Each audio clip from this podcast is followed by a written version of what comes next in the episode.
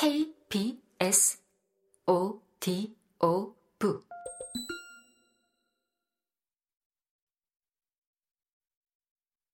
몽테뉴는 죽음이라는 주제에 관해 에피크로스를 비롯한 여러 철학자들의 책을 읽었고 어디에도 만족하지 못했다. 몽테뉴는 철학자들이 이 주제를 표면을 겨우 스치는 수준으로 얕게 건드렸다고 말한다. 그는 자신이 직접 더 깊게 파고들기로 결심했고 실제로 그렇게 했다. 죽음과 죽어가는 과정에 대해 미셸 드 몽테뉴만큼 솔직하고 용기 있게 글을 쓴 철학자는 없다.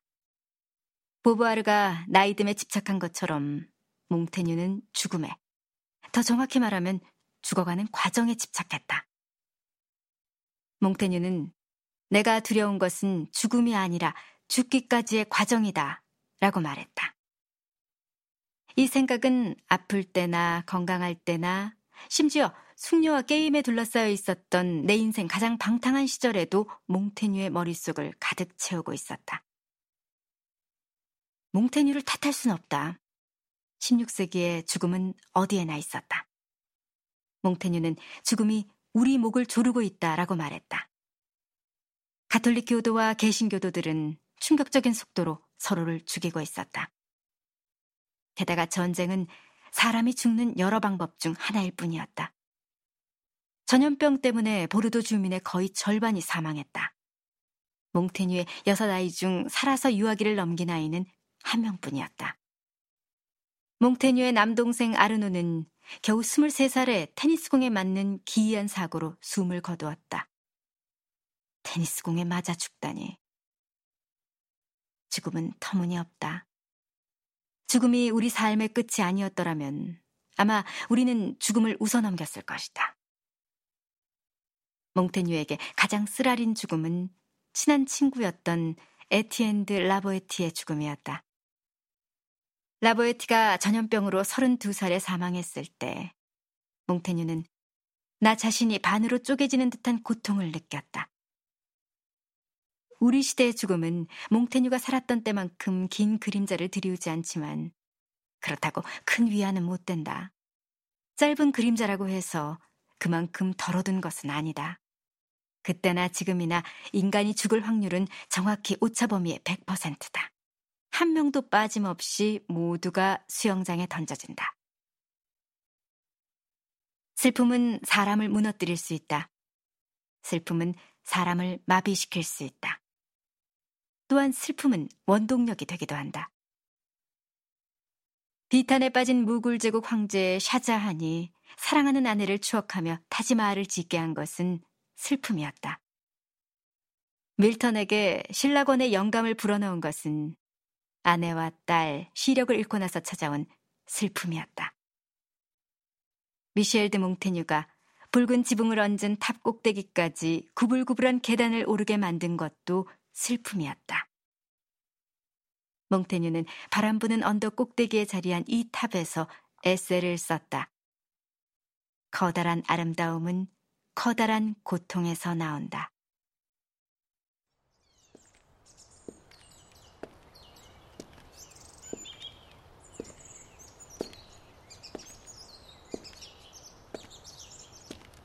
소녀와 나는 몽테뉴가 450년 전에 오른 것과 똑같은 원형 계단을 오른다. 몽테뉴가 고독을 음미한 것이다. 나는 몽테뉴가 나처럼 필요할 때는 그럴듯한 외향형으로 볼 수 있는 내향형이었으리라 추측한다. 우리 같은 사교적 내향형들은 세상을 속일 수 있지만 거기에는 대가가 따른다. 꾸며낸 외향성은 우리를 소모시킨다. 진을 빼놓는다.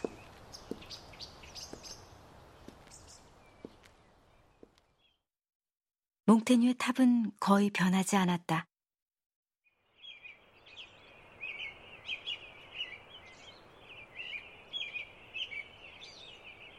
아키텐 지방의 시골 풍경을 내려다보는 기다란 창문 세 개도 그대로다. 몽테뉴가 글을 쓰던 책상과 안장도 마찬가지다. 몽테뉴는 이 탑의 모든 면을 사랑했다. 탑에서 가족의 포도밭이 내려다 보이는 것을 사랑했다. 탑의 고요함을 사랑했다. 눈 돌리는 곳마다 시선 끝에 책이 보이는 것을 사랑했다. 몽테뉴의 소중한 도서관은 라보에티의 선물에서 시작되었다. 라보에티는 몽테뉴가 이 책들을 친구에 대한 추억으로 받아줘야 한다고 주장했다. 몽테뉴는 마지못해 그렇게 했다. 원형 계단으로 책을 옮기고 신중하게 책꽂이에 책을 정리했다. 몽테뉴는 점점 더 자신의 도서관을 사랑하게 되었고 도서관도 점점 몸집이 커졌다. 사망할 무렵 몽테뉴는 천 권에 달하는 책을 모았다. 몽테뉴는 책들과 자기 생각에 파묻혀 탑에서 몇 날 며칠을 홀로 보냈다. 몽테뉴에게는 거리가 중요했다. 몽테뉴는 탑에 홀로 있으면서 저기 바깥 세상에서 어떤 면에서는 자기 자신에게서 스스로를 분리했다. 거울을 보려면 반발짝 물러서야 하듯이. 몽테뉴도 스스로를 더 분명하게 바라보기 위해 한 발짝 뒤로 물러섰다. 우리는 자기 자신과 너무 가까이 붙어 있어서 스스로를 바라보지 못한다. 우리 모두는 스스로에게 푹 파묻혀 있으며 우리의 시야는 코의 길이밖에 안 된다. 몽테뉴가 말했다. 그러니 코를 움직일 것. 여기저기 다른 곳에 코를 들이밀 것. 외적 거리는 내적 가까움을 가능케 한다. 몽테뉴는 자신이 사랑한 이 탑에서 세상과의 대화를 끝내고자 신과의 대화를 시작했다. 그는 이렇게 말했다. 다른 사람에게 등을 돌리고 거북처럼 내 등딱지 속에 숨어야 할 때다. 위를 올려다보니 나를 내려다보고 있는 지혜들이 보인다. 석가래에 50여 개의 글귀가 새겨져 있다. 오래된 격언들 사이에 몽테뉴가 직접 적은 글귀가 보인다. 끝세주, 나는 무엇을 아는가? 이 짧은 문장은 몽테뉴의 철학과 그가 살아온 방식을 깔끔하게 압축해 보여준다. 몽테뉴는 말 그대로 회의론자였다. 일부러 사사건건 끼어들며 다른 사람의 생각을 망쳐놓는 사람이 아니라 진실을 찾아 헤매며 늘 의심하는 사람이었다. 몽테뉴는 확신하기 위해 의심했다. 한 번에 하나씩 의심하며 자기만의 확신의 탑을 쌓았다. 몽테뉴는 인간은 절대로 절대적 진실을 알 수 없다고 생각했다. 우리가 할 수 있는 최선은 잠정적이고 임시적인 진실을 붙잡는 것이다. 진실의 조각들. 이 진실의 조각들은 고정불변하지 않고 유동적이다. 몽테뉴는 이 조각들이 파닥거린다고 말한다.